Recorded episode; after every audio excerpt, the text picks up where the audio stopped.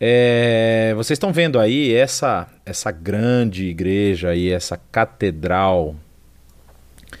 Ela é uma igreja muito importante e muito interessante.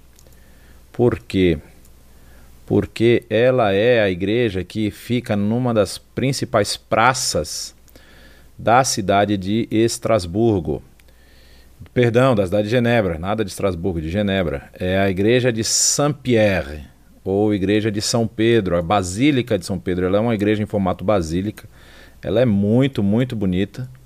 Inclusive a parte interna dela, o interior dela é muito interessante. E aqui teve um papel fundamental no que vai ser a reforma na cidade de Genebra.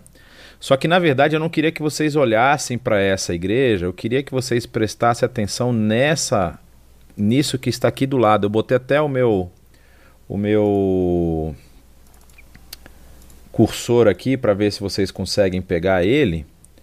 É... Olha aqui que interessante. Aqui no lado tem um prédio. Talvez vocês estejam vendo agora aí que eu estou mostrando isso. Bem desse lado aqui tem um prédio. Esse prédio recebeu o nome, historicamente falando, de Capela de Calvino porque era nesse prédio que aconteciam principalmente as aulas de teologia e as pregações de Calvino. Calvino não pregava muito nessa igreja, porém ele pregava muito aqui, certo? Então o que, que nós temos aqui? Nós temos a principal igreja de Genebra, a igreja maior, a Basílica, e essa igreja que era católica, era uma igreja construída na, na a, a igreja construída pela Igreja Católica se transforma numa igreja protestante. E ela até hoje ela na verdade ela é protestante. Ela é ela é uma igreja protestante sim.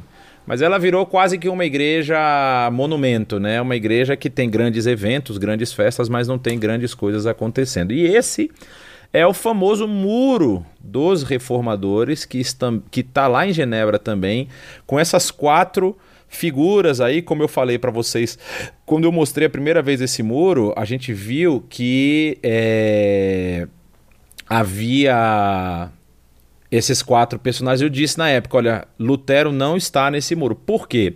Porque esses são quatro quatro reformadores que têm um papel muito grande na reforma de Genebra. Na reforma de Genebra. Então você tem William Farrell, ou William Farel, porque na verdade ele não é inglês, ele é francês. João Calvino, Teodoro de Beza e John Knox, que é um escocês que vai acabar passando aí por Genebra e nós vamos ver isso na aula de hoje. A minha intenção na aula de hoje é estendermos o assunto até a vida de Martin Butzer, ou Martinho Bucero, como também é conhecido.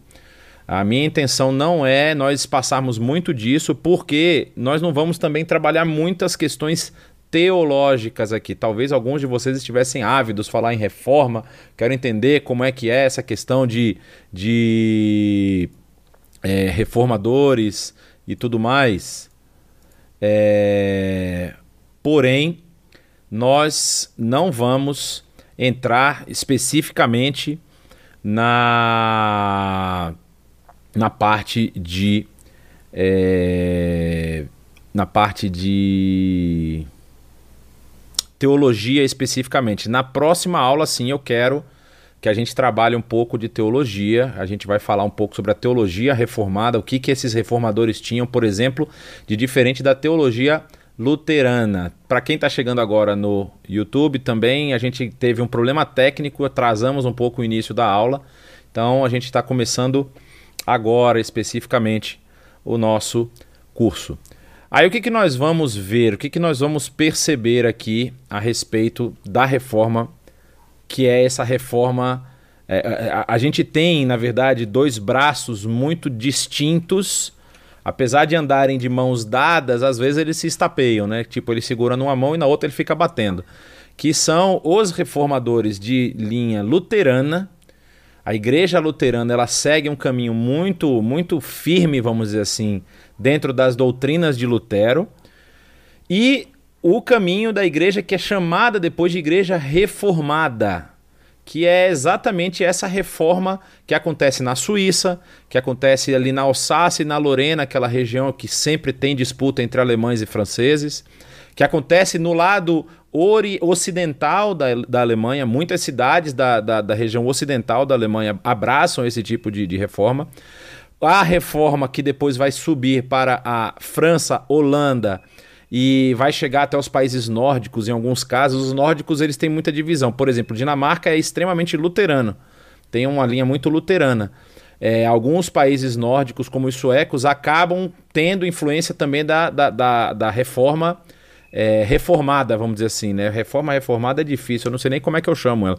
Dos, do, do, do, que a gente chama de lado reformado dessa, dessa mudança aí de paradigma, né? Então, o que a gente vai ver aqui, por exemplo, é como que essa reforma, primeiro, ela se sucede e como que ela difere da reforma é, calvinista, ou desculpa, da reforma luterana. Essa é a reforma que a gente chama. Calvino é com certeza a pessoa central dessa reforma. Ele é o Calvino ele tem um papel fundamental aqui porque é, o Calvino, na formação dele, nós não vamos falar dele hoje, nós vamos falar bastante dos outros aqui, não de nem. Teodoro de Bez eu não vou nem entrar, mas é porque Teodoro de Bez ele é, ele é a sequência de João Calvino, né? ele é discípulo de João Calvino. É, mas assim, é, Lutero, Calvino, ele a, a, sua prática teológica é uma prática teológica sistemática. Então ele sistematiza muito do, do, do, do conteúdo que está sendo trabalhado teologicamente e escreve isso. Né? Você lembra das institutas, as institutas da fé cristã, que é escrita por João Calvino, e essa, isso se torna um, um, um documento, vamos dizer assim, praticamente é, indispensável para essa reforma que está acontecendo aí na nessa região e que vai chegar, gente, só para vocês saberem, se vocês sempre, sempre se, se, se quiseram se é, é, distanciar daqueles que vocês talvez considerem ser, ah, eu não gosto muito do pessoal que é calvinista, não sei o que e tal, saibam que todos nós que somos batistas, nós somos de linha calvinista, certo? É, então vamos lá. Quem é quem nessa história aí? Quem é quem? Então você tem essas quatro personagens que nós, nós vamos falar de três delas hoje. Mas eu separei esses quatro aqui porque eles impactam em períodos diferentes, em momentos diferentes, é, a história da reforma. E eles vão ser os personagens principais dessa história. Claro que aqui no, no, no, meio aqui você tem João Calvino, nós não vamos falar dele hoje, porque eu acho que uma aula só para João Calvino vai ser complicado. Eu vou tentar correr, porque além da aula que nós temos hoje, eu acho que nós só temos mais três aulas. Então eu preciso fechar aqui bem esse período para a gente poder trabalhar um pouquinho da reforma que acontece na Holanda e na Inglaterra, que é a reforma que chega até nós, não é? Então, é, é só, só para o pessoal entender, eu falei rapidamente, eu acabei parando, mas é, quando eu falo que nós somos, os batistas são de origem calvinista, é porque nós saímos do braço calvinista da reforma. Nós não somos exatamente é, é, é, desmembrados do calvinismo. Para você ter uma ideia, a influência, no caso dos batistas, é, você tem influência anabatista. Existem elementos dos anabatistas que são muito importantes para a doutrina batista, como, por exemplo, o batismo de consciência, que é o batismo feito em, em, em idade adulta. Diferente, por exemplo, do que os calvinistas fazem, os, os reformadores fazem, ou seja, por exemplo, uma igreja que é de linha reformada como a igreja presbiteriana, ela adota o batismo de. de o, o, chama de pedobatismo, né? o batismo de crianças, que é também uma prática dos luteranos. Ou seja, luteranos e calvinistas nisso eles se, se aliaram, entendem que não tem problema isso. Os anabatistas e depois os batistas que surgem do movimento holandês é, não concordam com isso. Porém, várias práticas luteranas também não são. Nós temos muito mais práticas dos reformados calvinistas. Por exemplo, nós defendemos os cinco solas. não é? Sola gratia, solus Christus, soli deo gloria, é, sola escritura e sola fides. Então nós, como batistas, também defendemos esses princípios.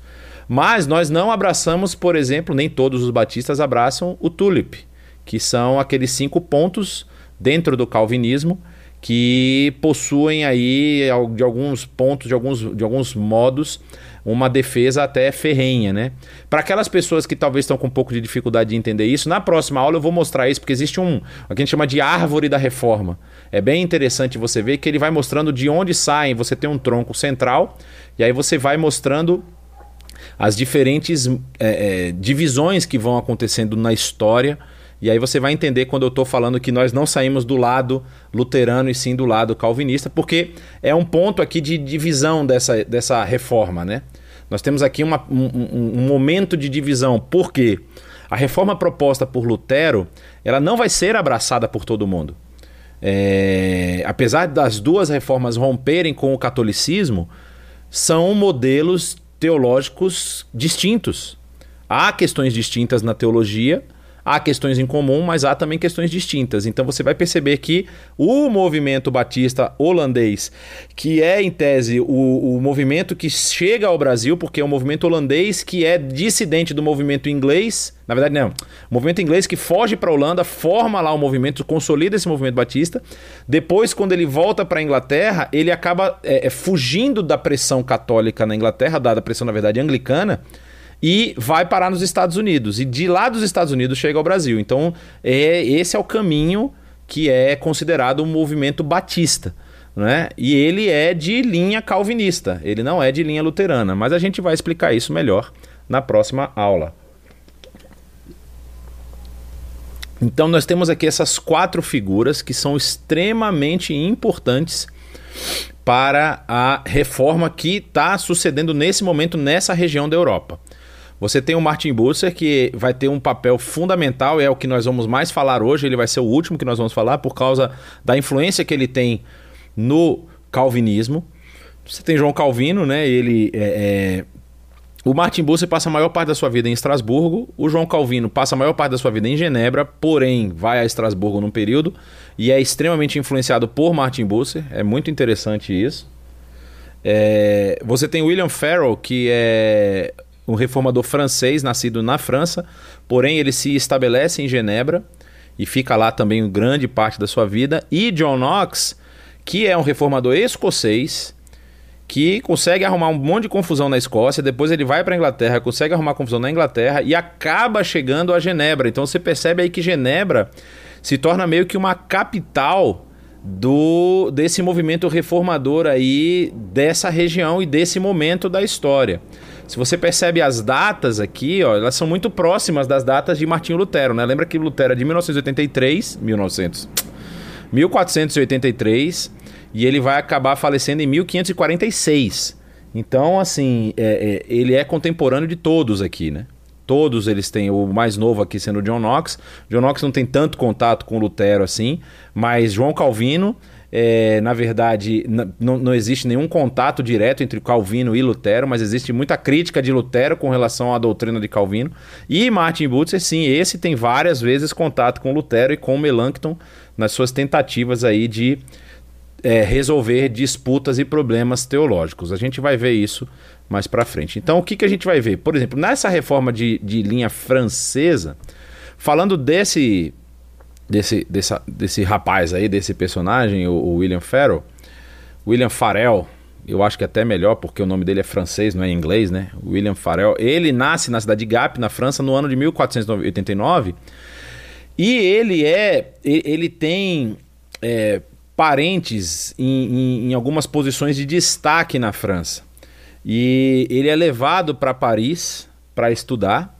E ele tem contato com um professor muito, um professor barra historiador, inclusive na época era um historiador francês, chamado é, Henrique Lefebvre de Letaples, um negócio desse, é o nome do, do, do reformador que ele tem contato, Jacques Lefebvre de Letaples, desculpa, é Jacques Lefebvre de Letaples. Ele é um cara, um erudito francês, E por influência dele, ele acaba se tornando professor de gramática e de filosofia. Então ele estuda muito das matérias comuns, né? E vai se tornar professor no Colégio Cardinal Lemoyne, que ele vai lecionar por um período. E aí o que, que acontece?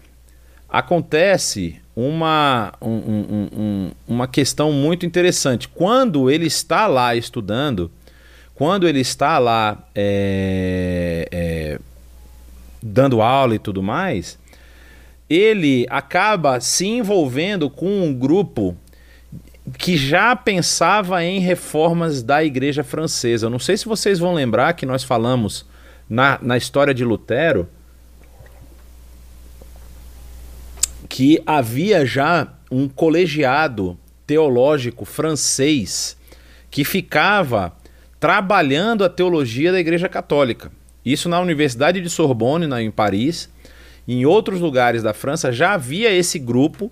Inclusive, existem alguns nomes que são dados a esses grupos. Né? Tem, um, tem, um, tem um grupo que é chamado até de. Ah, como é que é? É o. Meu Deus, sumiu o nome daquela palavra lá que. que... Cenáculo.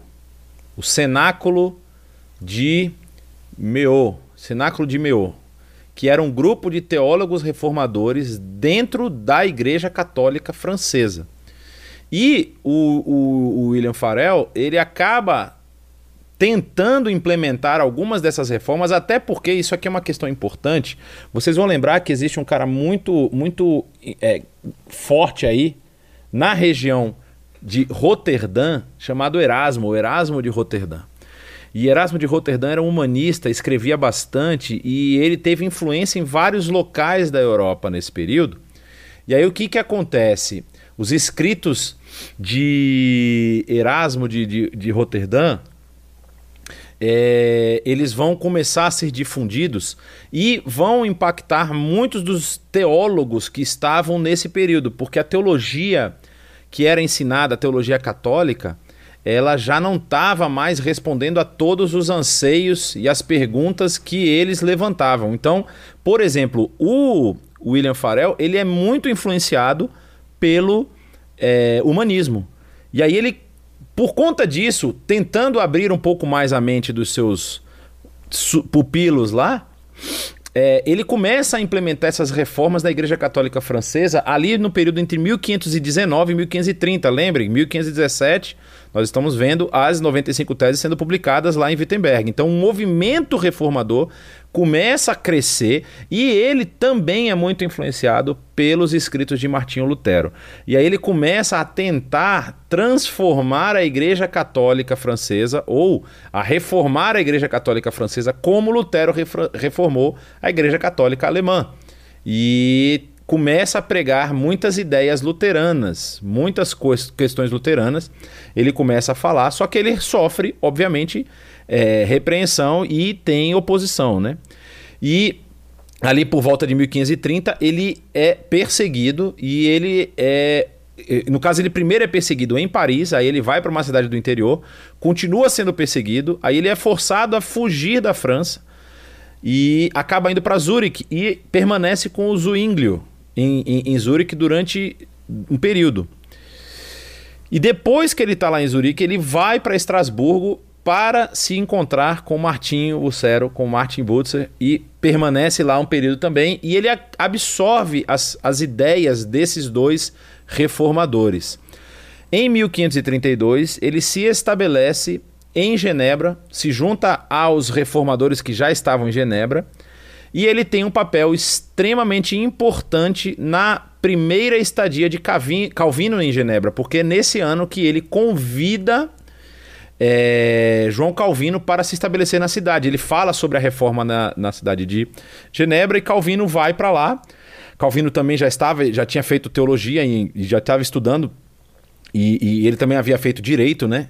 Então ele, ele acaba estudando tanto a parte humanista como a parte teológica e ele vai para Genebra e lá em Genebra Calvino vai começar a assumir as suas primeiras funções sacerdotais, ou seja, ele começa a celebrar é, ceia, começa a realizar batismos e tudo mais. E é William Farel que traz Calvino para Genebra em 1532. Só que havia a, a, a, a formação do. A formação do. Da, da, do governo aí da cidade do governo da cidade de, de Genebra é como, como a Suíça até hoje, né? Você tem na Suíça, você tem os cantões, é, você tem o cantão suíço de fala francesa, o cantão suíço de fala alemã, de fala italiana, de fala. Eu esqueci qual é a quarta língua da Suíça agora, mas enfim, são quatro línguas que eu sei que tem lá. E aí você tem esses cantões e cada um tem um, um corpo de, de, de, de, de normas diferente. E no caso aí de Genebra, havia os, os, os, vamos dizer assim, os eleitores da cidade, e muitos deles ainda estavam ligados à Igreja Católica. Eles ainda estavam, vamos dizer assim, focados em manter a, a, a, as tradições e os dogmas da Igreja Católica nas celebrações, nas missas e tudo que acontecia lá na cidade. Por conta disso, é, eles batem de frente com Calvino e com William Farel. E eles são expulsos de Genebra. E nesse período, antes de, de, de, de, de deles serem expulsos, é, Farel ele recebe um convite para é, pastorear uma comunidade em Neuchâtel, na Suíça. E ele, no final, depois que ele é expulso definitivamente, ele acaba se mudando para lá, se torna pastor lá, continua pregando até o final da sua vida lá tem uma situação muito complicada na vida dele, no final da sua vida, né? Ó, ele nasce em 1489, em 1960, 1565, nós estamos falando aí de quantos anos? Uh, praticamente 80 anos, 70 anos e tal. É... Ele se casa com uma adolescente, lá com já com 60 e pedrada, ele se casa com uma adolescente, uma jovenzinha aí de 14 para 16 anos. E Calvino critica ele pesadamente por conta disso. Ah, tem um detalhe importante aqui. Ele, por ter tido influências anteriores luteranas, ele bate de frente com Calvino num ponto extremamente fundamental da teologia desse período, que é a relação é, com relação à Eucaristia não é que a, a, a questão do, do papel da, daquilo que Jesus fala na sua última ceia e de como isso é interpretado por luteranos e por reformados aqui no caso calvinistas, né? E vocês vão ver mais para frente que isso vai se tornar um ponto de bastante discussão na, na, na, na reforma aí desse período. E aí ele passa o resto da sua vida em Neuchâtel, vai morrer em 1565, já de boa idade. Romanche, muito obrigado. Quem escreveu ali no YouTube. É exatamente, é Romanche. É o francês, o italiano, o alemão e o romanche. São essas as quatro línguas oficiais que eu sei que tem lá na Suíça. O inglês se fala em tudo quanto é canto lá também, mas se eu não me engano não é a língua oficial do país. É... Aí nós temos essa história aí do William Farel, e aí qual é o papel importante dele no caso dessa reforma? É ele quem apresenta Calvino para Genebra. E futuramente Calvino vai ser convidado novamente para, para voltar a Genebra. A gente vai ver isso na história de Calvino, que eu não, não vou trabalhar hoje. Mas na segunda vez que Calvino chega, é, a cidade já tem uma mudança é, uma mudança de governo, vamos dizer assim, os, os principais opositores a esse movimento reformador, eles acabam saindo da cidade. E aí Calvino tem muito mais liberdade de implementar as suas mudanças, que vão envolver inclusive mudanças de é, governo, mudanças políticas. E aí é, a gente vai perceber que é, essas mudanças vão impactar demais aí o, o período, de, esse período da história e a cidade, depois, a gente vai ter a evolução da reforma protestante lá, vai chegar ao ponto de que é, vai haver uma, um, vamos dizer assim, um, um desmembramento aí desse. É, é quase que uma, um governo da igreja protestante em Genebra, depois o governo vai continuar parceiro, mas não vai ter tanta influência assim dessa igreja é, reformada na cidade. Mas isso mais para frente, né? A gente não vai chegar lá. Mas só para a gente ver um pouco do panorama do que está acontecendo nesse período. Aí nós vamos falar um pouco de John Knox, que é um talvez o principal pilar da reforma da Escócia. A Escócia ela vai ter uma, uma luta muito grande aí entre católicos e, e, e protestantes, né? Não tanto quanto vai acontecer na Irlanda, que é a, a, aquelas guerras de religião que aconteceram aí até meados da década de 80, é, talvez até no início da década de 90, né? A gente lembra lá do IRA e tudo mais, né? Do, do, do movimento revolucionário e tudo mais, e das guerras de religião, mas a reforma escocesa ela é muito interessante, porque a, a John Knox ele vai impactar é, e vai se tornar um pilar, apesar da Igreja Católica não ser substituída como aconteceu na, na reforma inglesa. A reforma inglesa, a Igreja Católica ela é substituída pela Igreja Anglicana. E posteriormente até há novamente uma aproximação dos anglicanos com os católicos e tudo mais, mas a igreja oficial do, do reino ali se torna a igreja anglicana. No caso da Escócia, não. A Escócia permanece católica oficialmente, mas dá a permissão de que os protestantes tenham a, o seu, a sua atuação, o seu movimento e tudo mais.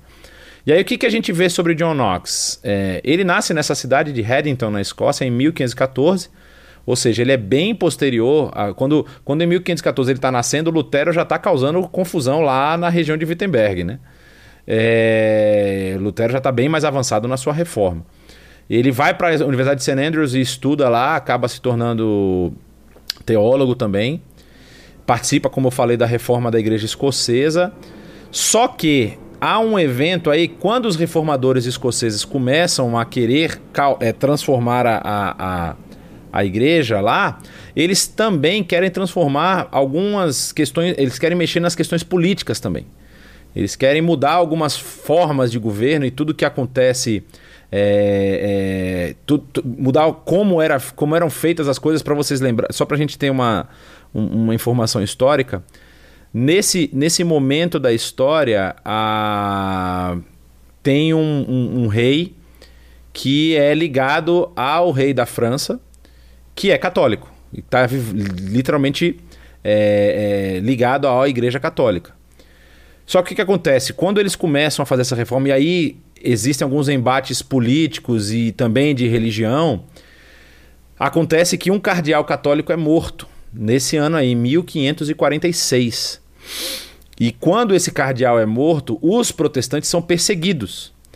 E como o rei lá tem vinculação com a França, são as forças francesas que vêm lidar com esses problemas políticos na Escócia, e eles acabam prendendo John Knox, e John Knox ele vai ser exilado da Escócia, ser mandado para a Inglaterra.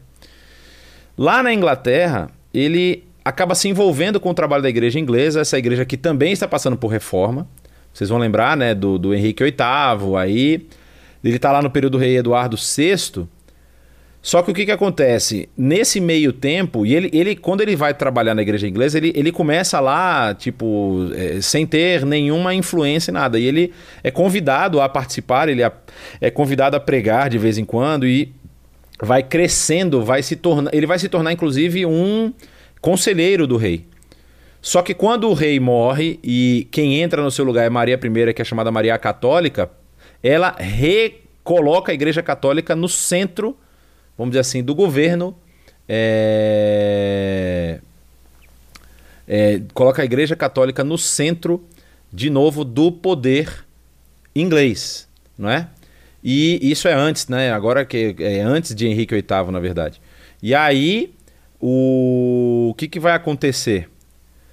o, por conta dessa ascensão de Maria a católica, ele vai também sofrer pressão com relação às reformas que ele estava implementando e vai acabar saindo, não é? Ele, ele, ele, ele sai do seu, da sua posição, abandona a sua posição na igreja e ele vai acabar saindo da Inglaterra e vai se refugiar em Genebra.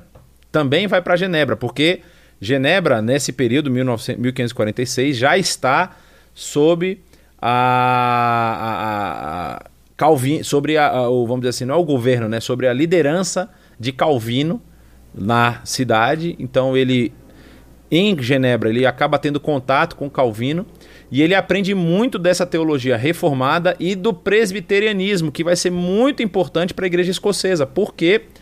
Porque ele vai é, mudar a forma de governo da igreja. Até então a igreja ela era clerical, ou seja, ela tem um clero, ela tem uma, uma sequência de hierarquias.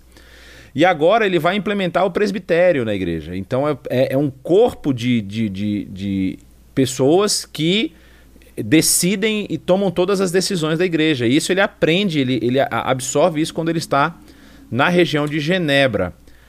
Aí o que, que acontece? Quando ele está em Genebra, ele recebe um convite para assumir uma igreja de é, protestantes refugiados ingleses que está em Frankfurt, ou seja, acontece uma perseguição contra os protestantes na Inglaterra, eles fogem, muitos deles vão para Frankfurt e ele é convidado para assumir a igreja lá.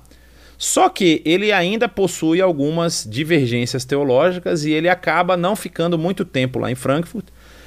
Consegue retornar para a Escócia na mudança de, de reino, porque assume a Escócia depois da, da, da, morte do rei que estava na época lá que ele foi, que ele foi expulso, é, uma, uma tutora, né, que não era de direito, enquanto a Maria, uma outra Maria, não a Maria I, uma outra Maria, Maria rainha da Escócia, não tinha idade ainda para assumir o trono, ela se torna tutora do trono e depois ela assume. E essa segunda Maria, ela dá ouvidos, vamos dizer assim, aos reformadores, apesar de se tornar de ser católica ainda. Só que aí com a volta de John Knox para a Escócia, ele se torna o líder da reforma escocesa.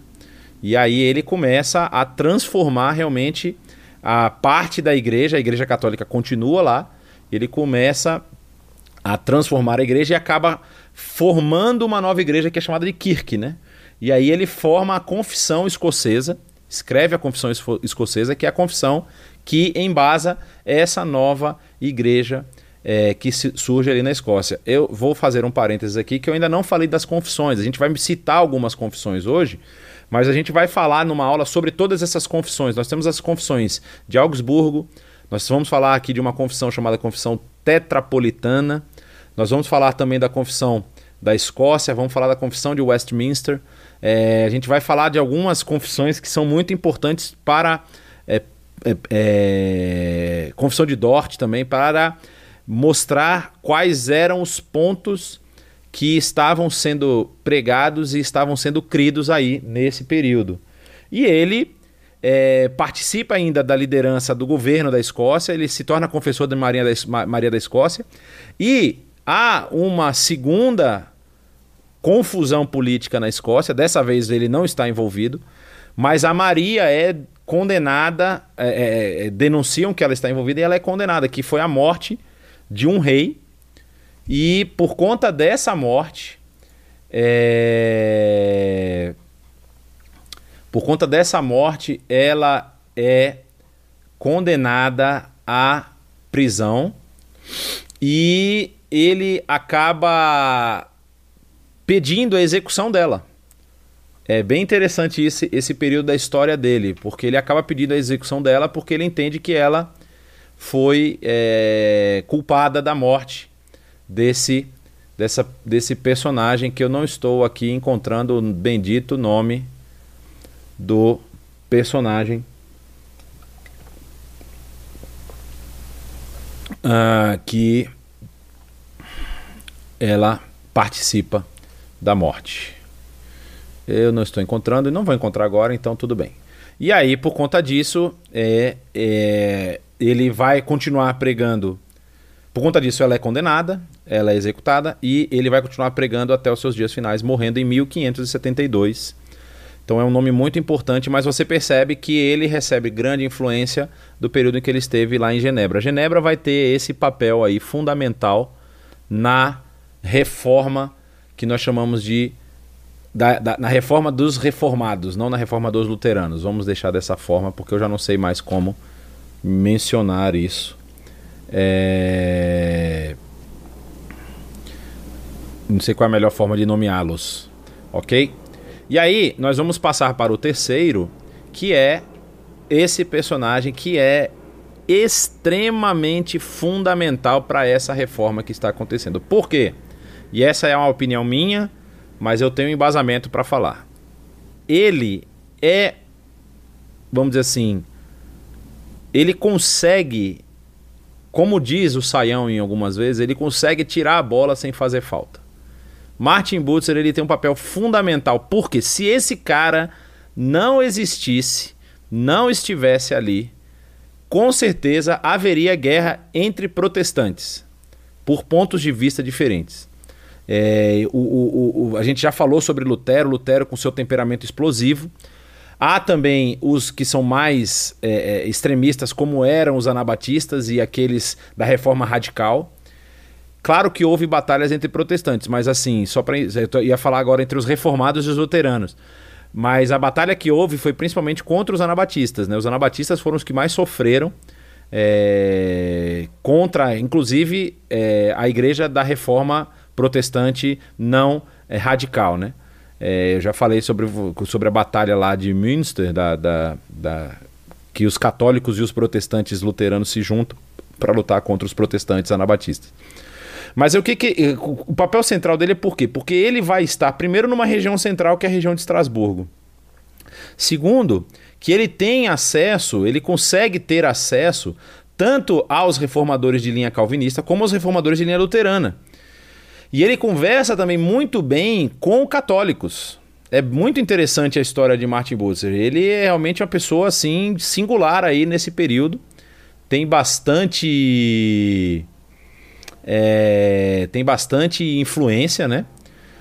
Mas vamos ver o que, que a gente consegue pegar aqui. É, ele nasce nessa cidade de Selestat, que é na região da Alsácia. Essa região, se vocês talvez não lembrem ou não saibam, nesse período ela é uma região de língua, de, de, em tese, eu vou botar umas aspas bem aqui, assim, pertenceria ao território alemão. Essa é uma região de constante disputa entre alemães e franceses. A Alemanha, no seu período de expansão, por exemplo, essa é uma região que é conquistada por Napoleão Bonaparte. E quando Otto von Bismarck começa o seu processo de expansão dentro da Alemanha, ele reconquista a Alsácia-Lorena, que a Alemanha só vai perder no final da Segunda Guerra. Segunda Guerra Mundial, quando a Alemanha perde, esse é um dos territórios que é devolvido à França, como, vamos dizer assim, punição pela derrota da Alemanha na Segunda Guerra Mundial. E aí, essa é uma região, por exemplo, que se fala as duas línguas, mais, duas línguas mais com mais influência, com mais força na língua alemã. Os alemães têm maior. O alemão tem maior influência lá. E não é muito longe da região de Estrasburgo. Estrasburgo hoje tem maioria de língua francesa, porque se, ela é uma cidade que Está dentro do território francês, obviamente, mas tem muita coisa ali também de influência alemã e de língua alemã nessa região ali de Estrasburgo também. Então o que acontece? Depois que ele nasce nessa cidade, há uma escola de latim muito famosa nessa cidade. E normalmente você fazia latim ou para você fazer teologia ou para você fazer direito. Então ele acaba ingressando nessa escola e depois ele é levado para a Universidade de Mainz, ele, ele é indicado para a Universidade de Mainz e ele vai estudar dogmática, que aí já tem a ver com teologia. E ele acaba se tornando sacerdote, um, um, um, como se fosse aí um, um padre, né? E tudo mais. E de lá ele vai estudar na Universidade de Heidelberg para poder fazer o doutorado e tudo mais. Só que lá em Heidelberg acontece uma coisa com ele que ele recebe grande influência dos humanistas. Como eu já falei, muita gente ali trabalhando os textos de Tomás de Aquino e de Erasmo de Roterdã. É... E ele recebe essa influência fortemente, você vai perceber isso depois. E lá por volta de 1518, a, você lembra desse nome, Johannes von Staupitz, que era o chefe da ordem agostiniana que cuidou de Lutero no período em que Lutero estava lá estudando é, no mosteiro agostiniano de Erfurt, não é? E o que, que o que, que acontece? Nesse, nesse ano 1518, Lutero é convidado para vir falar sobre as suas teses em Heidelberg, que é a disputa de Heidelberg. Quem está lá para ouvir o nosso querido amigo Lutero? Martin Butzer. E aí Martin Butzer começa a ser influenciado fortemente pelas ideias de Martinho Lutero. E aí o que, que vai acontecer? ele escreve uma carta para o bispo da sua região, bispo de Mainz, defendendo várias das teses de Lutero biblicamente. Aí ele começa a escrever e defende isso. Eu aqui dei um salto na história razoável, né? Porque não é imediatamente, mas assim, por sofrer, sofrer pressão tanto dos católicos com não, dos católicos, tanto por conta da sua é, aproximação do, com o humanismo nos seus escritos, como pela aproximação com o luteranismo, ele acaba achando melhor é, deixar a ordem dominicana, porque ele já tinha feito os votos monásticos e tudo mais, e se ele simplesmente é, começa a agir contra, ele pode ser taxado de herege, como ele foi acusado de ser herege, e poder ser condenado à fogueira. Então ele fala: é melhor eu deixar os meus votos, deixar de ser sacerdote, me tornar um, um, um leigo. E é o que ele consegue fazer, ele através de outros amigos. E ele recebe a proteção desse esse cavaleiro aí alemão chamado Franz von Sickingen. E esse Franz, até certa, certa de certa forma, vai ter para Martin Butzer o mesmo papel que Filipe o Sábio, Frederico o Sábio, perdão, tem para Martin Lutero. Porque ele vai proteger Martin Butzer ali naquela região de ser atacado. Aí o que, que vai acontecer? Martin Butzer, ele tá ali na região da Alsácia e acontece uma revolta, chamada Revolta dos Cavaleiros. Era uma revolta dos cavaleiros contra o imperador Carlos V, aqueles cavaleiros que haviam abraçado os ideais reformadores. Só que o que, que acontece? O Franz morre nessa revolta.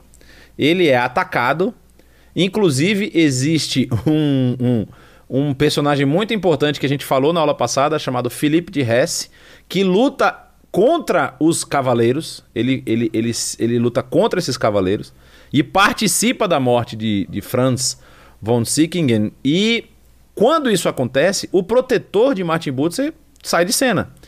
Então ele se vê desprotegido e ele é, ele é, é, é, é assim, recebe uma forte recomendação para que ele fuja dali da região e ele vai para a região na, nos arredores de Estrasburgo. Ele nem vai para Estrasburgo em si.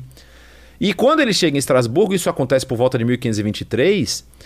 Em Estrasburgo já há um grupo, um movimento de reformadores na cidade. E esses reformadores estão aí tentando modificar algumas questões com relação a como a igreja se porta nas, a, com relação aos seus, vamos dizer assim, seus dogmas, né? Com relação, por exemplo, às missas, com relação a, a como é que se apresentam os elementos da Eucaristia, a, aos votos monásticos, e aí, então várias questões estão sendo trabalhadas na cidade de Estrasburgo. E existe um reformador de Estrasburgo que é muito importante, que ajuda muito o, o, o Martin Butzer, que é o o nome dele é Ma Matthew Zell. Na verdade é Mateus Zell, né? Mateus com a, em alemão, Zell. Ele é um reformador da cidade de Estrasburgo, um dos principais reformadores da cidade de Estrasburgo. E ele é, tem um papel fundamental porque ele era um dos eleitores na cidade. E Estrasburgo aqui tem uma. Aqui é importante a gente entender isso, né? Quando a gente fala assim, ah, porque os cavaleiros se levantaram contra o imperador. Como assim, né? não havia um, gover um governo totalmente centralizado nesse período. Né? Havia, por exemplo, Estrasburgo era considerada uma cidade independente dentro do império, era uma cidade parceira do império, mas, por exemplo, ela possuía regimentos, leis próprias. Ela não necessariamente tinha que obedecer às decisões imperiais, como Genebra. Genebra também era uma cidade independente dentro desse império, do Sacro Império Romano Germânico. Era uma cidade que, por exemplo, se houvesse um inimigo comum externo, como nesse momento da história nós estamos vendo ali os, os turcos chegando até os, as, os, as bordas ali da, da, de Viena, né? E então as cidades se uniriam e lutariam contra esse inimigo comum. Mas as leis, elas eram leis individualizadas para cada cidade. Então, o que, que acontecia em Estrasburgo, por exemplo, nesse período? Como ela era uma cidade independente, a, ela, ela era uma cidade que havia muita gente buscando refúgio. Só que o refúgio não era dado a qualquer pessoa. Você precisava se, vamos dizer, como se fosse assim, se inscrever para se tornar cidadão e ter direitos na cidade. E quando chega próximo a, a, a, a quando o Martin Butler se muda para lá, ele não é um cidadão, então ele não tem a proteção, vamos dizer assim, das leis da cidade. E ele não tem, vamos dizer assim, subterfúgios para é, poder aquisitivo, por exemplo, para poder justificar ou poder até mesmo comprar uma cidadania, né? Falar, tipo, ter influência financeira tal que ele pudesse adquirir a cidadania. Ele aplica para um, um pedido de cidadania, ele quer se tornar cidadão de Estrasburgo para ter a proteção da cidade e tudo mais. E nesse momento da história ali, que ele está meio desamparado, esse Mateuzel, Mateuzel, ele vai, vamos dizer assim, se afeiçoar de, de Martin Butler, vai, vai, vai ter esse amor cristão por Martin Butler e vai começar a dar algumas funções eclesiásticas para ele executar, funções, por exemplo, de aconselhamento, de, de preparo das missas e tudo mais. E aí é, e isso vai sustentar Martin Butler nesse período inicial. Só que o que, que acontece? Ele vai se tornar uma pessoa muito importante em Estrasburgo, porque logo depois disso, ele, um pouco tempo depois, ele adquire a, a, a, o direito de cidadania. E aí ele já começa a trabalhar com os reformadores nessa cidade e começa a assumir pontos de pregação. Ele começa a, lutar contra os, os uh, uh, os parâmetros, vamos dizer assim, católicos contra as, as tradições católicas da cidade, por exemplo, ele bate de frente, talvez até influenciado pelos escritos de Lutero, ele bate de frente com a questão sacrificial da missa. Eu não sei se eu já falei para vocês o que, que é isso, né? Mas eu vou falar rapidamente aqui. Havia essa doutrina de que a missa, a, a performance da missa, a, a execução da missa, você estava relembrando o sacrifício de Cristo. Ou seja, é como se você estivesse renovando o sacrifício de Cristo e aquilo se tornava é, é, um, um, um meio de graça.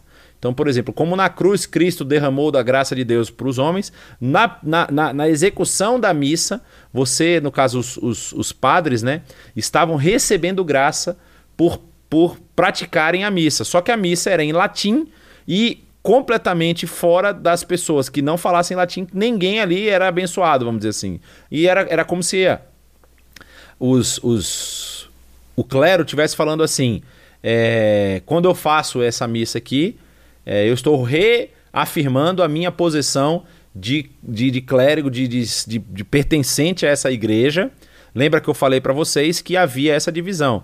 Você tinha o clero que pertencia à igreja e você tinha o laicato que precisava ainda fazer algumas coisas para complementar aí o seu processo de salvação. Entre elas, a doutrina do purgatório servia justamente para dizer para esses leigos que eles poderiam tanto comprar indulgências, como nós já falamos, como realizar obras de, de, de caridade que diminuíssem esse período deles no purgatório para que eles pudessem ter a, a, a, sua vida completamente limpa e pudessem ser, aí, no caso, salvos, né?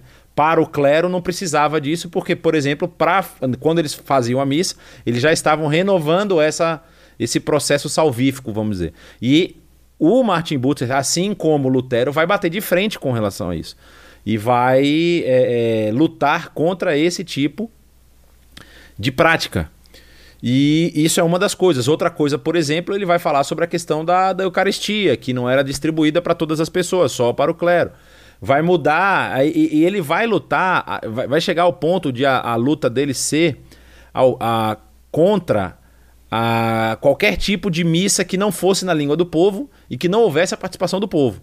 E aí ele vai substituir, ele vai conseguir fazer isso no futuro, substituir todas essas, essas missas e tudo por é, que, que eles chamam de é, cultos de pregação. Basicamente é isso. Então ele vai criar esses cultos de pregação que vão acontecer duas vezes, inclusive depois vocês não lembram por que nós tínhamos culto de manhã e culto à noite no domingo. Vem tudo desses caras aqui que faziam isso, né? Ele, por exemplo, vai manter cultos de pregação nos domingos de manhã e de noite enquanto ele vai ficar em Estrasburgo. E aí o que, que tem de importante na vida dele com relação à reforma como um todo? Porque ele vai ser um mediador. Ele participa de diversos encontros com Melanchthon, Lutero e Zwinglio na intenção de resolver os diferentes pontos de vista sobre a doutrina da reforma. Então, por exemplo, é, Lutero bateu de frente fortemente com relação à questão da presença física de Jesus nos elementos da ceia. Porque o texto bíblico lá, Jesus fala: Este é o meu corpo, este é o meu sangue. Lutero trabalhava esses elementos é, literalmente. Zwinglio não fazia isso, Calvino não vai fazer isso. E o que, que acontece? Eles começam a bater de frente com relação a isso. E a, o papel de Martin Butzer aí vai ser um papel fundamental, porque ele vai apresentar um ponto de vista que, vamos dizer assim, tenta conversar com tenta conversar com os luteranos sem ferir a doutrina dos reformados. Então ele cria uma confissão que é a confissão tetrapolitana, que é assinada por quatro cidades. Por isso, Tetrápolis, né? Quatro cidades, por isso recebe o nome de Tetrapolitana, que é Estrasburgo, a cidade de Constança, no sul da Alemanha, Memmingen e Lindau. Essas quatro cidades assinam essa confissão, que foi baseada na Confissão de Augsburgo, criada por Philippe Melanchthon. Há uma. Augsburgo recebe lá vários, várias dietas.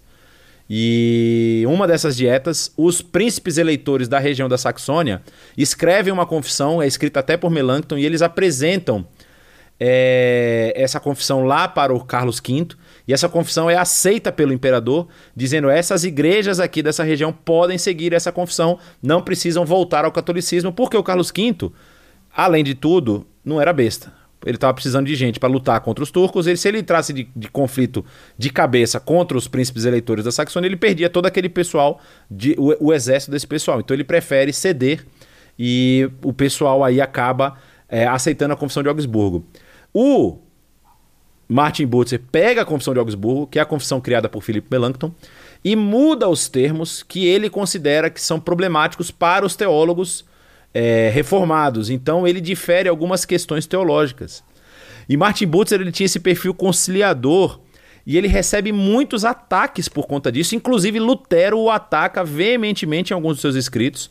Só que ele sempre buscava a reconciliação. Olha só essa fala dele aqui, quando ele diz o seguinte: em todo caso, nós precisamos buscar a unidade e o amor em nossos relacionamentos com todos, independente da forma como eles se comportam contra nós. Isso foi ele, ele escreve isso depois de um escrito luterano contra ele. E quando ele está em Estrasburgo, a gente mencionou lá na vida de, de, de William Farel que ele e Lutero são expulsos da cidade de Genebra. E nesse período em Estrasburgo, em 1538, que é quando Lutero Calvino é expulso de Genebra, ele convida Calvino a vir para Estrasburgo para se tornar o pastor dos refugiados franceses em Estrasburgo. Lembra que Carlos V é francês, ele tem grande, vamos dizer assim, parceria com a Igreja Católica, e aí começa um movimento de perseguição contra esses protestantes e muitos se refugiam em Estrasburgo por conta dessa posição de cidade-estado independente dentro do império. Muita gente vai para lá. E ele chama Calvino para trabalhar nessa igreja dos refugiados. E é aqui que Calvino recebe grande influência e faz uma grande revisão nos seus, nas suas, nos seus escritos famosos, institu as institutas ou a instituição da igreja cristã, que é, vai sair a segunda edição depois que ele está aí em Estrasburgo. Aí tem uma questão que ele, é, ele, ele recebe uma intimação de Philip de Hesse, para sobre uma questão a respeito dos judeus, porque havia uma lei, uma regra é, que vamos dizer assim, uma lei que protegia os judeus estava vencendo, ela estava acabando a sua validade. E aí é, Philip de Hess pergunta para ele o que, que ele deveria fazer, como ele deveria escrever essas novas leis, para você perceber como ele também recebe influência. E o Philip de Hess, a gente falou um pouco sobre ele na aula passada, e eu até no material que vocês receberam da aula passada eu coloquei um pouco da história dele. Ele era um cara político muito esperto, então ele tipo assim, ele saía pedindo opinião de alguns assuntos para várias pessoas e ele abraçava a que mais agradava a ele.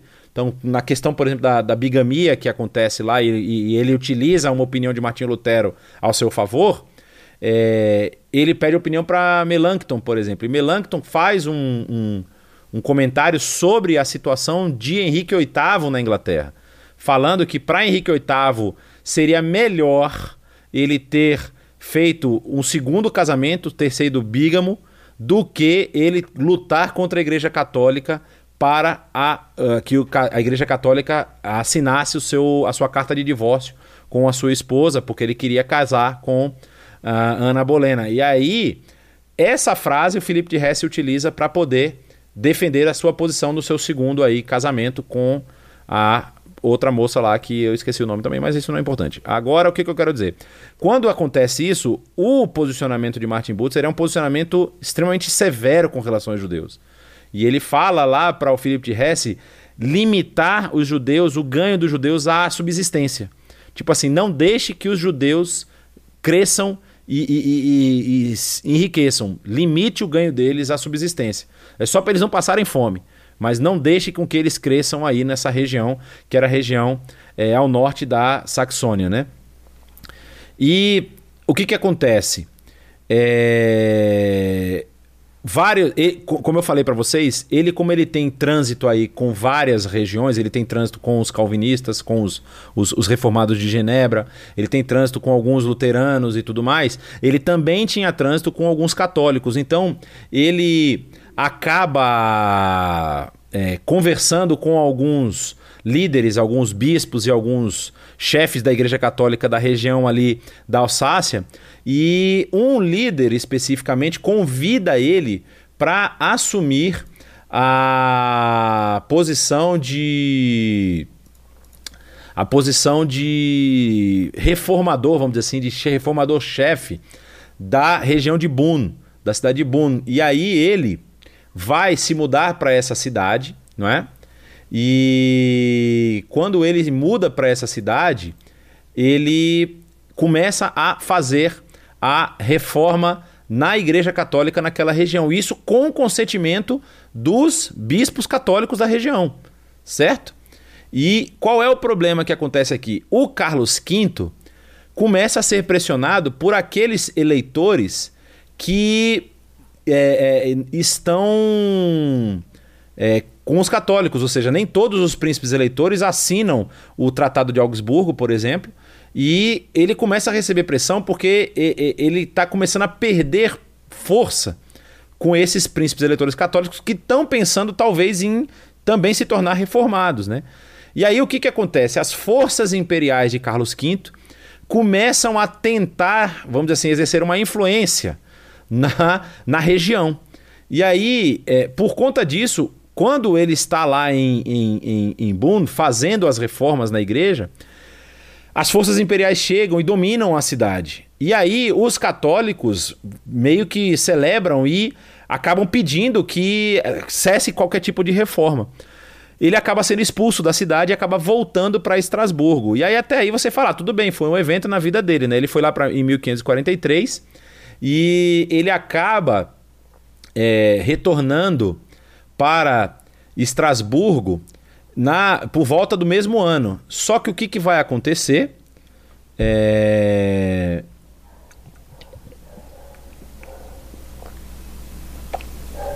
Perdão, ele acaba voltando em 1546 para a cidade de Estrasburgo. Ele permanece três anos ali na região de Bonn. Só que isso não vai parar lá. Esse é um problema. Porque quando ele volta para Estrasburgo, e aí ele começa a, a ser um pouco mais ferrenho, ele volta em 1546. Ele começa a ser um pouco mais ferrenho nos seus sermões contra a Igreja Católica da cidade. Só que a Igreja Católica consegue apoio de Carlos V. E aí as tropas que estão ali na região descem para a região de Estrasburgo e também exercem o mesmo tipo de pressão e vencem os exércitos franceses, os exércitos protestantes e, e, e aí, por conta dessas derrotas, a cidade de Estrasburgo ganha força, vamos dizer assim, no retorno do catolicismo. E ele é obrigado a fugir da região de Estrasburgo já no final da sua vida, é... porque senão ele ia ser perseguido também, talvez até morto, né? Aí o que, que acontece? Ele recebe convites de Calvino para ir para Genebra, ele recebe convite de Zwinglio para ir para Zurique, e ele recebe convite de Thomas Cranmer que é um reformador inglês, para ir para a Inglaterra. E ele aceita o terceiro. Ele acaba indo para a Inglaterra e permanece lá. Ele, ele, ele foge em 1549 e permanece até 1551, inclusive ajudando a reforma inglesa. Em vários pontos ele acaba ajudando a reforma inglesa. E ele acaba enfrentando vários problemas de saúde no final da sua, do, do seu, da sua vida. E em fevereiro de 1551 ele acaba falecendo lá na Inglaterra, não retornando mais à região da Alsácia, que era a sua região de ação. Ok, pessoal, nós encerramos a nossa aula aqui, que iniciou um pouco mais atrasada, mas eu já falei bastante aqui. E eu quero saber se vocês têm perguntas. Antes de vocês fazerem perguntas, eu preciso falar a respeito da aula. A gente está dando um ano passando de reforma, tá, gente? Isso aqui é, é, é, o curso de reforma. Se a gente for estudar todos os escritos de todos os teólogos, por Martin Butzer escreve muita coisa. Você tem muitos escritos de John Knox, muitas pregações de John Knox. A gente vai falar de Calvino na aula que vem, não precisa nem falar quantas coisas Calvino escreveu. A gente podia analisar todos os escritos de Lutero, só que assim, o conteúdo ia ficar muito pesado para se passar em uma hora, uma hora e meia. Então a gente está dando assim pinceladas, se despertar o interesse em você, eu, eu aconselho você ou a perguntar para a gente onde você pode continuar estudando, ou buscar mesmo livros que falem desse período. Existem livros muito bons. É... Por exemplo, existe um livro de um, de um de um teólogo anglicano é, inglês, que para mim é um dos melhores livros sobre a reforma protestante, que o nome do livro em inglês é The Reformation, que é Jermaine McCulloch. Esse cara, ele é um teólogo anglicano é, inglês, ele é excomungado da igreja porque ele assume uma posição que a igreja não poderia aceitar. E logo depois a posição dele se torna aceita pela igreja. É, então é um negócio muito estranho. Mas enfim, ele é um estudioso fenomenal o escrito dele, o livro dele. Ele entra em vários assuntos muito, muito na minúcia. E ele tem, inclusive, um seriado que foi apresentado na BBC. São cinco episódios, se eu não me engano, que fala sobre a reforma como um todo. Cinco ou, seis, cinco ou oito episódios, que são oito episódios. É muito bom o seriado também. É, é, ele fala sobre a reforma em vários pontos diferentes. É, desculpa, não é sobre a reforma, tá? É, perdão, é sobre a história da igreja, que é a formação dele. A formação dele não é sobre a reforma apenas, é sobre a história da igreja. Mas o livro que ele escreve é sobre a reforma. Então fica aí uma dica de leitura para quem quiser ampliar o seu conhecimento nessa área. Quem quiser fazer perguntas, eu estou vendo algumas perguntas aqui no YouTube, também pode fazer pergunta aqui na sala e eu leio a pergunta e a gente é, vai respondendo aqui. Bom, como eu já terminei, deixa eu Uh, deixa eu aparecer para vocês aqui. Uh, ok. Bom, vamos lá. Temos algumas perguntas aqui que eu já vi. Uh, bah, bah, bah, bah, estou sem áudio, não são coisas técnicas. É, eu falei sobre a questão da, da, dos batistas calvinistas, né? Eu não sei se vocês entenderam o que, que eu quis dizer, mas na verdade é simplesmente uma questão de divisão. Eu ia falar geopolítica, não, vou, não, não é um bom termo. É uma questão de divisão estrutural. Estrutural. Dentro do que se tornou a reforma protestante, os batistas eles vêm de um lado da reforma que é chamada de reforma calvinista ou de reforma reformada e não de reforma luterana. Então, basicamente é isso. Se tiver alguma dúvida, pode perguntar de novo. No tempo da reforma só existia igreja católica? Uma boa pergunta. Não. É... Não em que sentido? A igreja já havia rompido. Lembra que existe o grande cisma do Oriente, que é a, o rompimento da igreja católica com a igreja de fala grega, né? a igreja que é chamada bizantina. E a igreja católica romana, perdão. Ela vai se tornar a igreja católica romana depois desse rompimento. Então, é...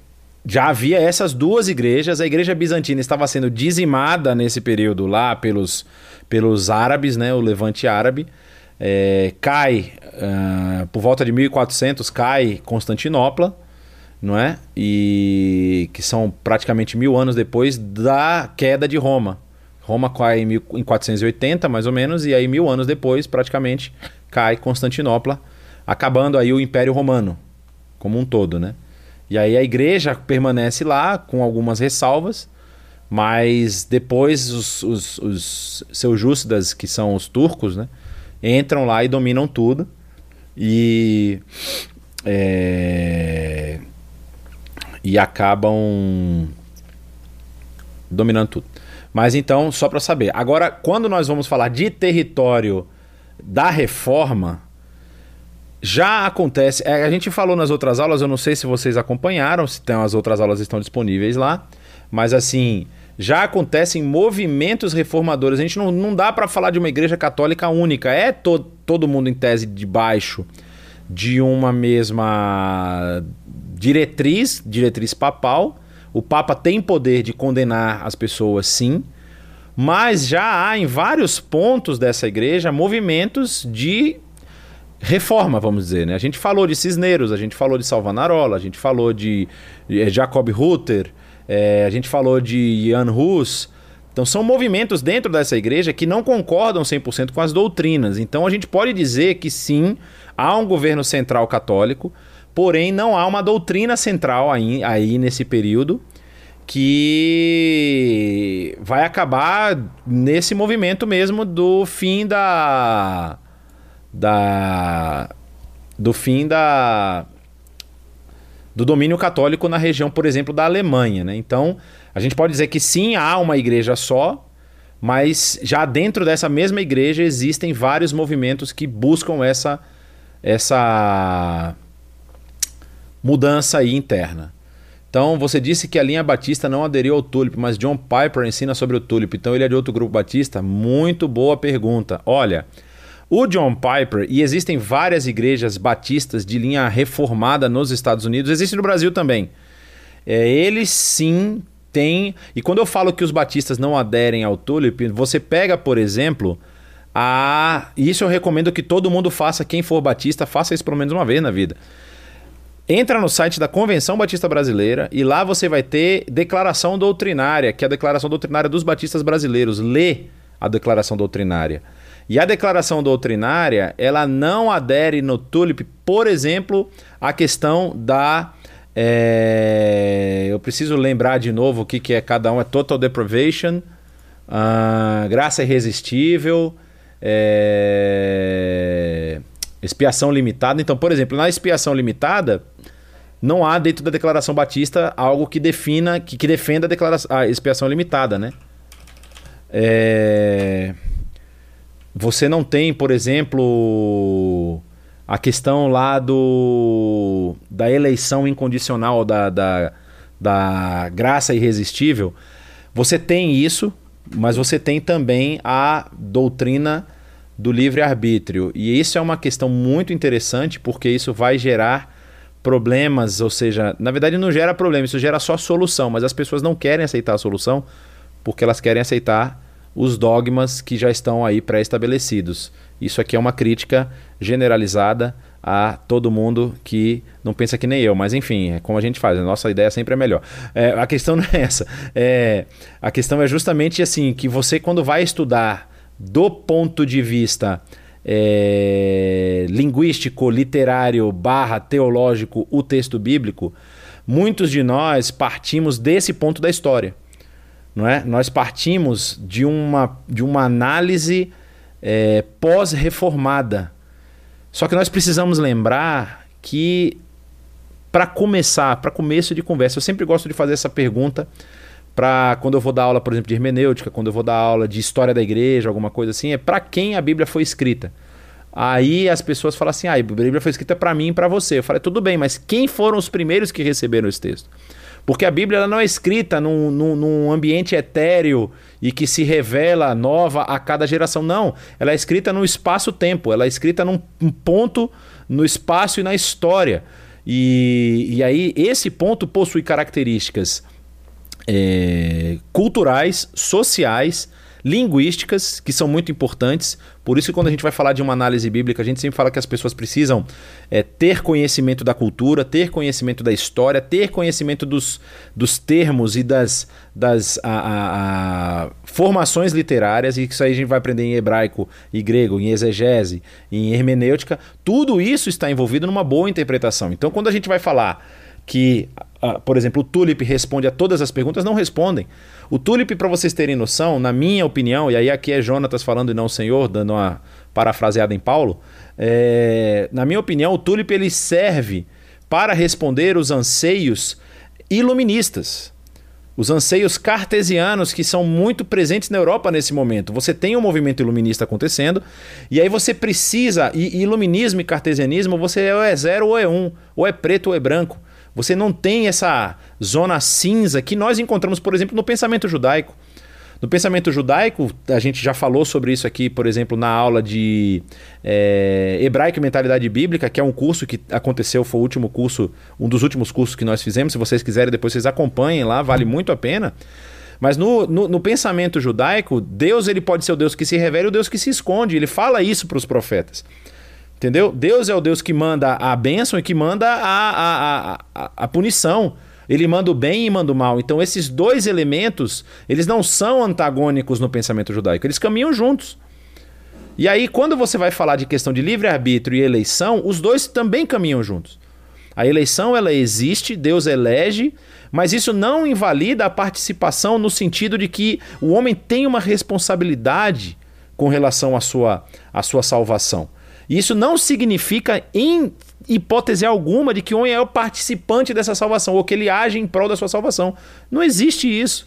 Não é? é pelo fato da pessoa ter responsabilidade, não significa que ela é é, é, executora dessa salvação. Deus é quem é, é, efetua o tanto querer quanto efetuar. Né? Ele está lá, de, de, ele, ele executa todos os passos dessa salvação. E a salvação só ocorre pelo seu poder e pela sua graça. Não tem nenhuma ação humana.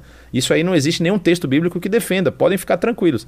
Agora, você querer dizer que a salvação ela só foi para os que são salvos, ou seja, Jesus só morre pelos que são salvos. Isso aí é questão filosófica. A Bíblia não fala isso em ponto algum não é? Eles até tentam encontrar alguma coisa lá. E se for me falar de graça irresistível, eu tenho um texto bonito para poder falar para vocês aqui, mas eu não vou entrar nesses assuntos, porque senão a gente não sai daqui hoje. É... Exatamente, o pastor Saião já tentou evitar a guerra entre calvinistas e arminianos. Tem, tem que evitar, porque é, é, é, inútil a gente ficar discutindo coisas que nossa capa... a nossa mentalidade não tem capacidade de compreender. Como é que esse Deus elege, mas a pessoa escolhe? Meu, vai perguntar para ele na glória. Fica à vontade. É, eu também vou perguntar, porque é difícil de entender. Assim, na nossa cabeça isso é meio complicado. Pode-se afirmar que alguns preceitos da doutrina calvinista têm influência na educação secular por sua proximidade com o humanismo? É basicamente o que eu falei, né? Pode ser que sim, é, mas assim, não é que a doutrina calvinista ela está errada, não é de forma alguma isso, nem que os arminianos estão com a razão ou que estão errados. Nós vamos ter dificuldades de acharmos um ponto que seja 100% em comum com todas as posições e todas as possibilidades de, de interpretação.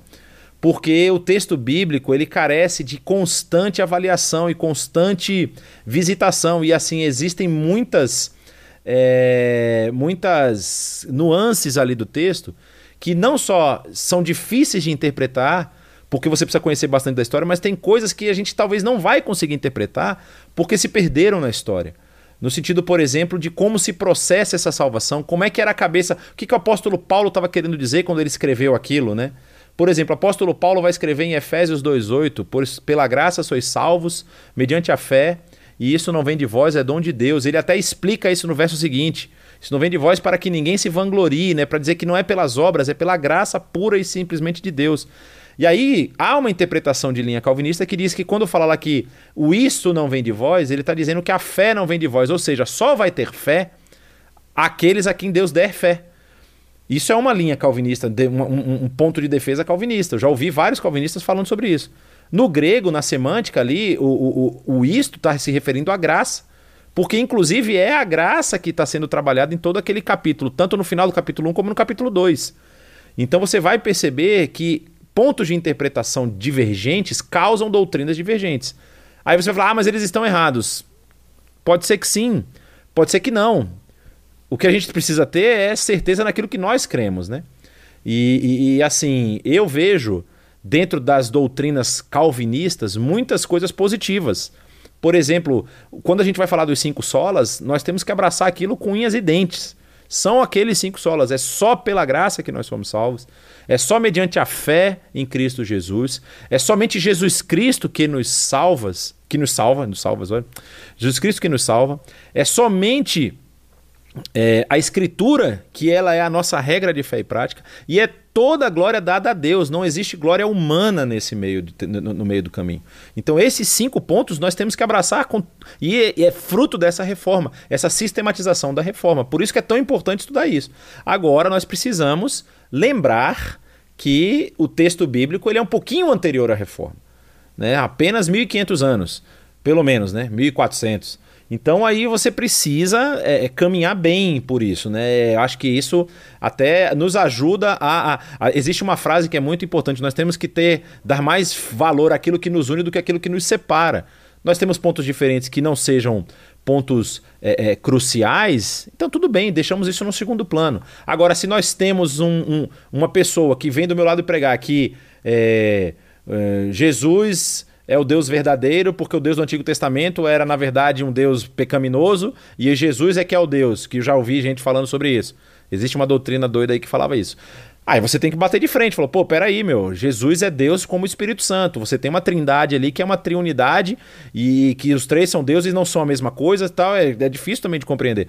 Mas para aqueles pontos que não são essenciais da fé, ah, que, que não são, é, vamos dizer assim, concernentes à salvação são mais questões de prática e, e, e podem ter aí, por exemplo, é, questões que envolvam ah, é necessário uma certa coisa ou outra certa coisa para a confirmação dessa salvação. Ah, eu posso. A gente tem um ponto, por exemplo, que é muito divergente entre batistas e outras igrejas que praticam o pedobatismo, que é a questão do batismo. Nós acreditamos que a pessoa, para ser batizada, ela precisa volitivamente, conscientemente escolher ser batizada. Alguns entendem que não é necessário isso, é necessário que ela faça uma confissão de fé futura. Beleza, isso não é tão relevante assim, até porque o batismo não é essencial para a salvação, senão o, o, ladrão da cruz, a não ser que você considere a chuva que caiu lá na tempestade e o batismo que ele recebeu. Aí até os, os nossos queridos que gostam de aspersão fazem, podem fazer a festa. Mas assim, é, nós não cremos nisso. E nós cremos que o, o, o, o ladrão da cruz foi salvo naquele momento. Então, assim, ele não foi batizado. Então, o batismo, ele como ordenança, serve como um testemunho fiel da minha morte para o mundo e vida para Cristo Jesus. Mas ele não é essencial à salvação. A, salva... a essencial à salvação é a fé. A fé em Cristo Jesus. Esse é o essencial. E disso nós não podemos abrir mão. Vamos lá. Uh, seria a educação de linha calvinista historicamente mais aceita que a dos outros movimentos protestantes por conta de sua proximidade com o humanismo? Olha, é uma pergunta difícil de responder essa. É, o que, que a gente vai perceber? Que ah, os países de linha protestante, inclusive isso aqui que eu vou falar, eu não falo isso com nenhum orgulho, nada disso. Isso aí é uma questão é, estatística. Estatística. Você percebe claramente na, na, na, Europa. Se você pega o mapa da Europa, aquele mapa bonitinho lá, que tem uma ilha aqui que é a Inglaterra, não sei o que e tal, é, e, e, e você pegar a economia, pegar a economia dos países da Europa, dos países da União Europeia, incluindo agora a Inglaterra que está querendo sair, mas não sai, vai, não volta, né, e tal, enfim. E você consegue traçar uma linha mediana, horizontal, nos países que têm maior economia dos que têm menor economia, daqueles que conseguem produzir mais, daqueles que produzem menos. E isso não tem como você negar que isso é resultado de uma reforma, porque a reforma protestante, como ela valorizou muito o ensino, porque na cabeça dos reformadores as pessoas precisavam ter condições de ler o texto bíblico, de interpretar o texto bíblico e não simplesmente ficar ouvindo as coisas que eram pregadas aí pelos líderes da igreja e aceitando aquilo tudo, elas precisavam ter acesso, perdão, elas precisavam ter acesso a, a, a, ao conhecimento direto da palavra de Deus. Então isso se torna um valor da reforma e esses países possuem uma performance econômica melhor do que os países que ficaram sob a égide católica. Há um grande diferencial, por exemplo, na aplicação ou, ou na relevância do ensino dentro de um país de linha protestante e dentro de um país de maioria ou de, de, de é, influência católica. O Brasil é um reflexo disso. A América Latina é um reflexo disso, não é? O Brasil, até que esse movimento protestante mais novo cresce aí, começa a, a assumir posições, ainda no período do Império, é, educação é, é, coisa das elites. Ou seja, quem, quem tem que ser educado são, é a elite. Porque esse é o pensamento magistral católico. Dentro do protestantismo, não. Nós temos que colocar o maior número de pessoas possível. E isso causa, dentro da sociedade, um, um desenvolvimento natural. E aí, esse desenvolvimento natural reflete na economia. Então, nós, por exemplo, temos. Por que, que o único país que é de primeiro mundo no, no hemisfério sul é a Austrália? Porque a Austrália tem pano de fundo protestante. E aí, o que, que acontece? É, Boa pergunta. África do Sul, agora eu fiquei na dúvida. Acho que a África do Sul não é. Mas enfim, aí esses países, que são os países de terceiro mundo, a grande maioria tem influência católica, tirando a África, que é um pandemônio feito pelos europeus, né? Os europeus bagunçaram tanto a África que eu vou te contar. Em vez de ajudarem lá, só fizeram bagunça com aquelas linhas. O cara vinha com a régua e traçava. Agora esse país vai ser esse, esse, esse. Dividia tribos, aí botava tribos inimigas no mesmo país. Aí o país não se acerta até hoje. Tudo isso influência aí dos nossos queridos imperialistas é, europeus. É, expansionistas, enfim. Mas a, a, aí você percebe isso claramente. Então, quando a gente vai falar, por exemplo, que o calvinismo, por exemplo, ele é um, um, uma, edu uma educação de linha calvinista ela é mais aceita é... você vai perceber que tem sentido sim, mas, por exemplo, nos, nos países de linha luterana, não é o calvinismo que é a linha mais. a linha. Vamos dizer, até educacional mais pregada, é o de Melanchthon, né? A, é uma. É, a influência de Melanchthon, no caso do ensino dos países de, de, de, influência luterana, é muito maior do que de Calvino, né? Mas com certeza essa, esses dois fatores influenciaram demais o desenvolvimento desses países, não tenha dúvida.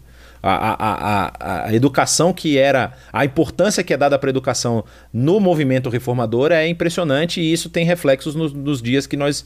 Na, na, na, sociedade que nós vivemos hoje. Né?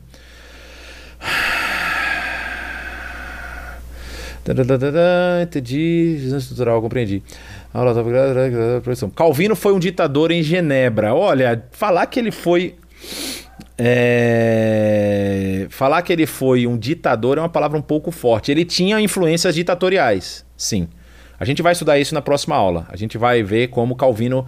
E aí, aquele negócio, gente, é... vocês têm que entender que com esse processo as coisas vão mudando a paulatinamente, não é a galope, é bem devagar. Então você tem um processo de domínio religioso. É, é, lembrem que nesse momento da história, a chave a chave de entrada no céu está na mão da igreja.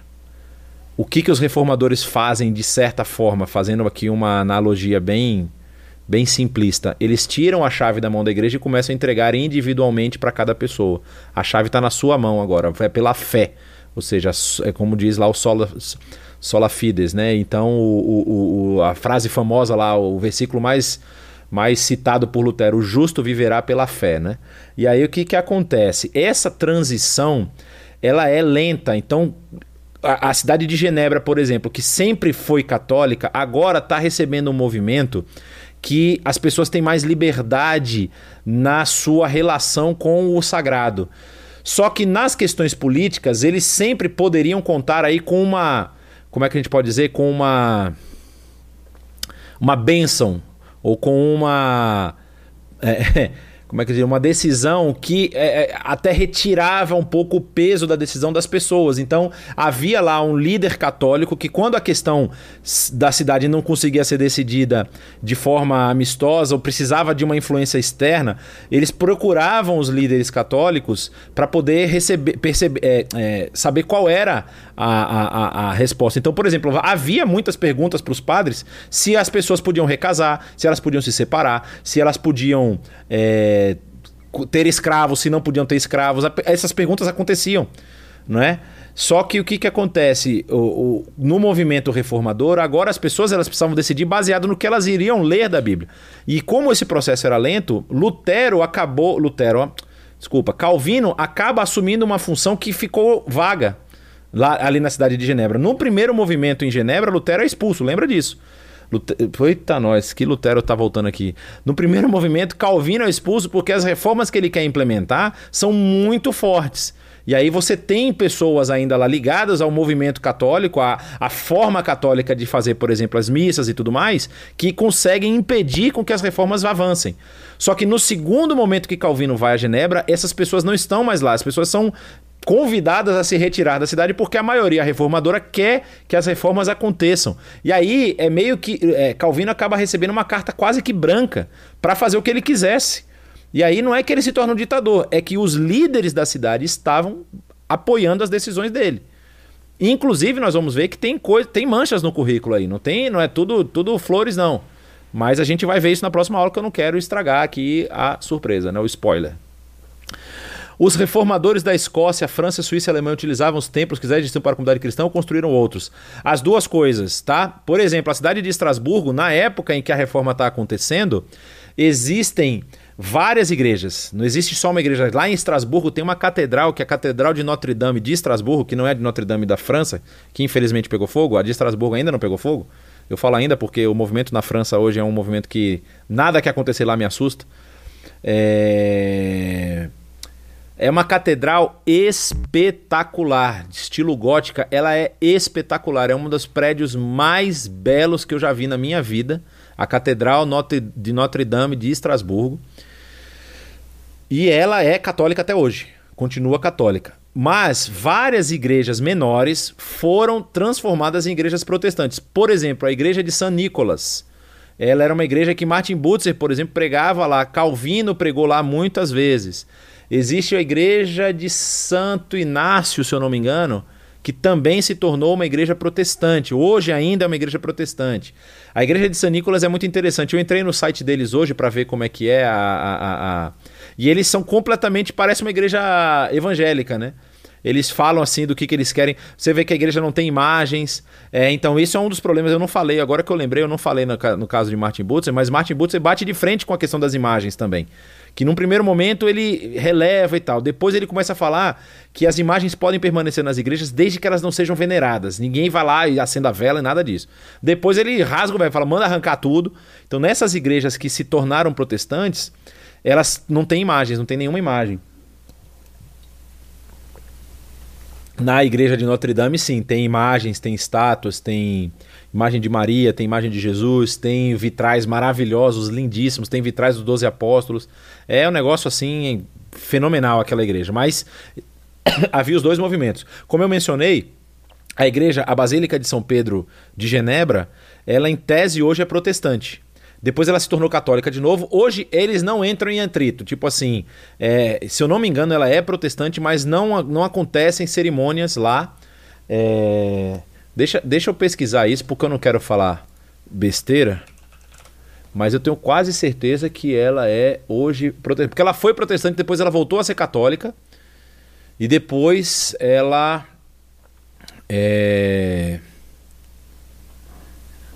Salam Lake.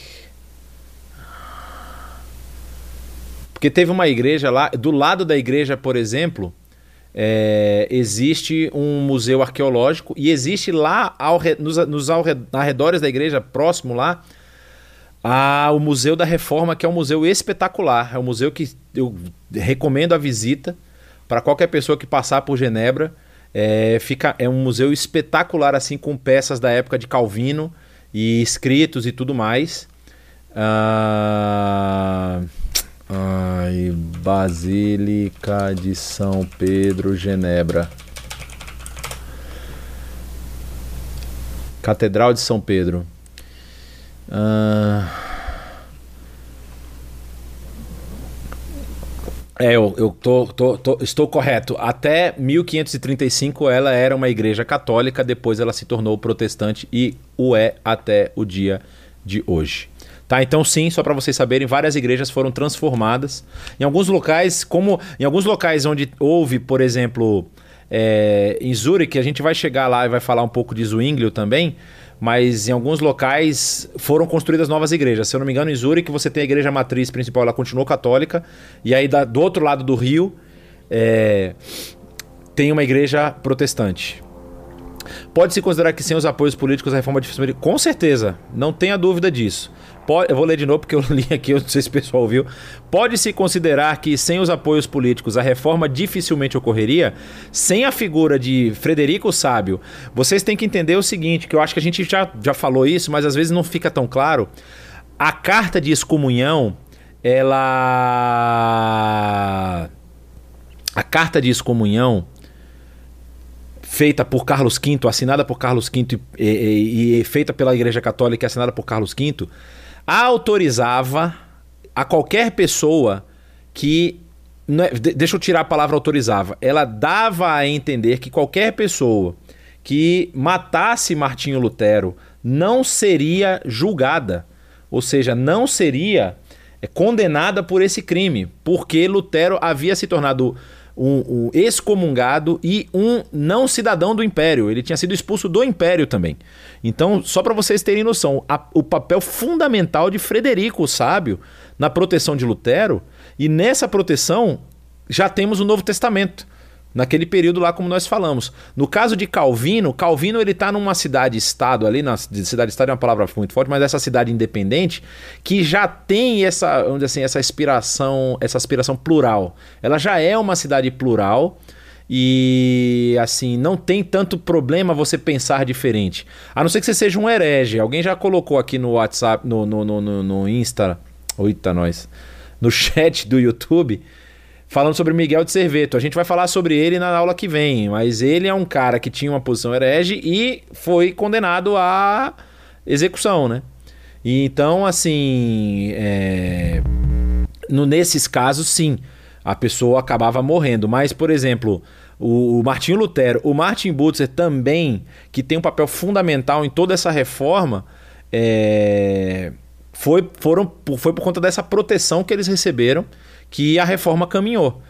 Provavelmente, ó, Lutero ele vai ter tanta importância na região dele que ele vai bater de frente contra os reformadores, vamos dizer assim, reformados, os calvinistas, né?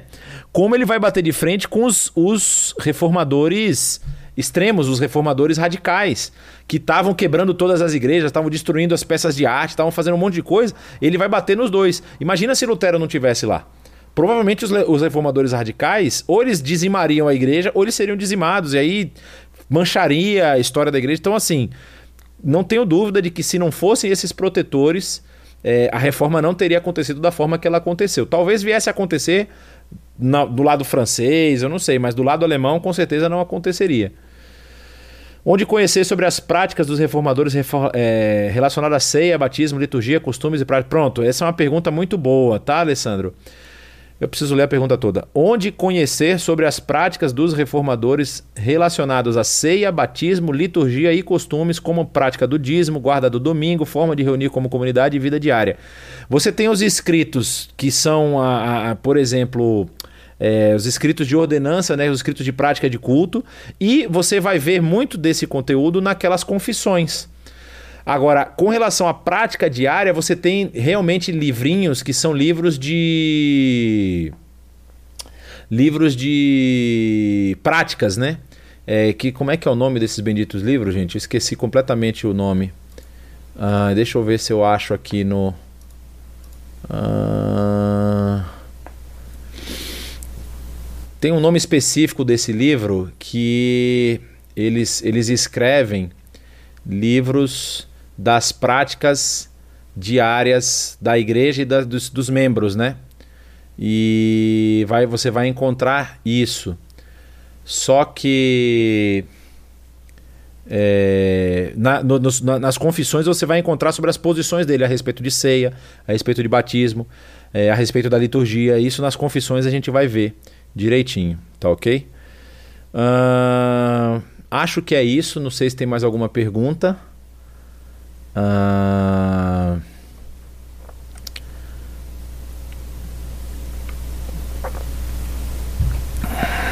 qual era a posição de Martin Butzer quanto à conversão de judeus? Olha, dado que ele dado que ele escreveu de uma forma muito pesada ali para Filipe de Hesse, é, com relação à prática aos, com, com, os judeus, né, o que, que ele deveria fazer com relação aos judeus, eu acho que não era das mais amistosas, não.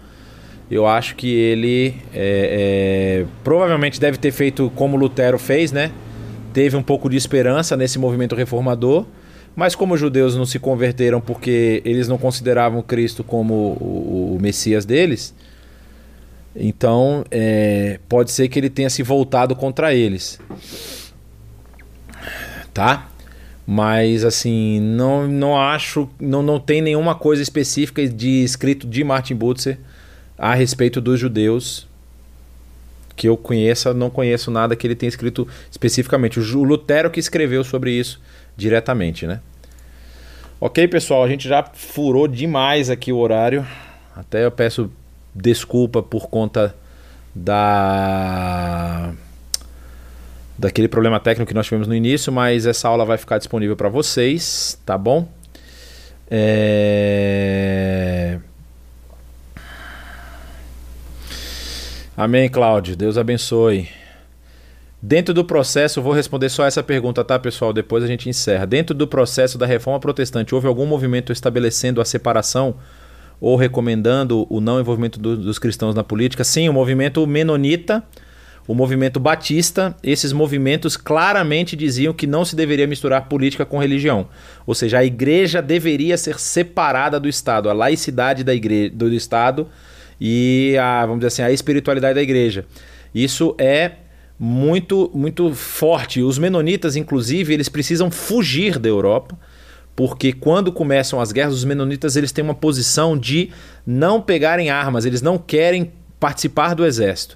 Então, é, os exércitos estavam sendo convocados, os menonitas falavam, nós não vamos participar. Aí os caras falavam, então vocês vão morrer.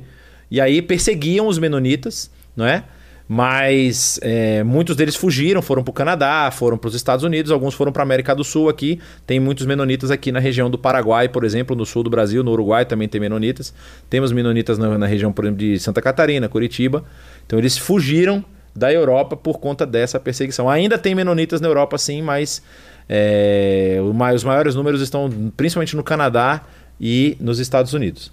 Tá bom? Então, pessoal, Deus abençoe a todos, muito obrigado pela atenção de vocês. E na semana que vem eu espero que a gente consiga aí cumprir o horário direitinho. E espero que tenha sido de bom proveito para todos. Um forte abraço, Deus abençoe e até a semana que vem.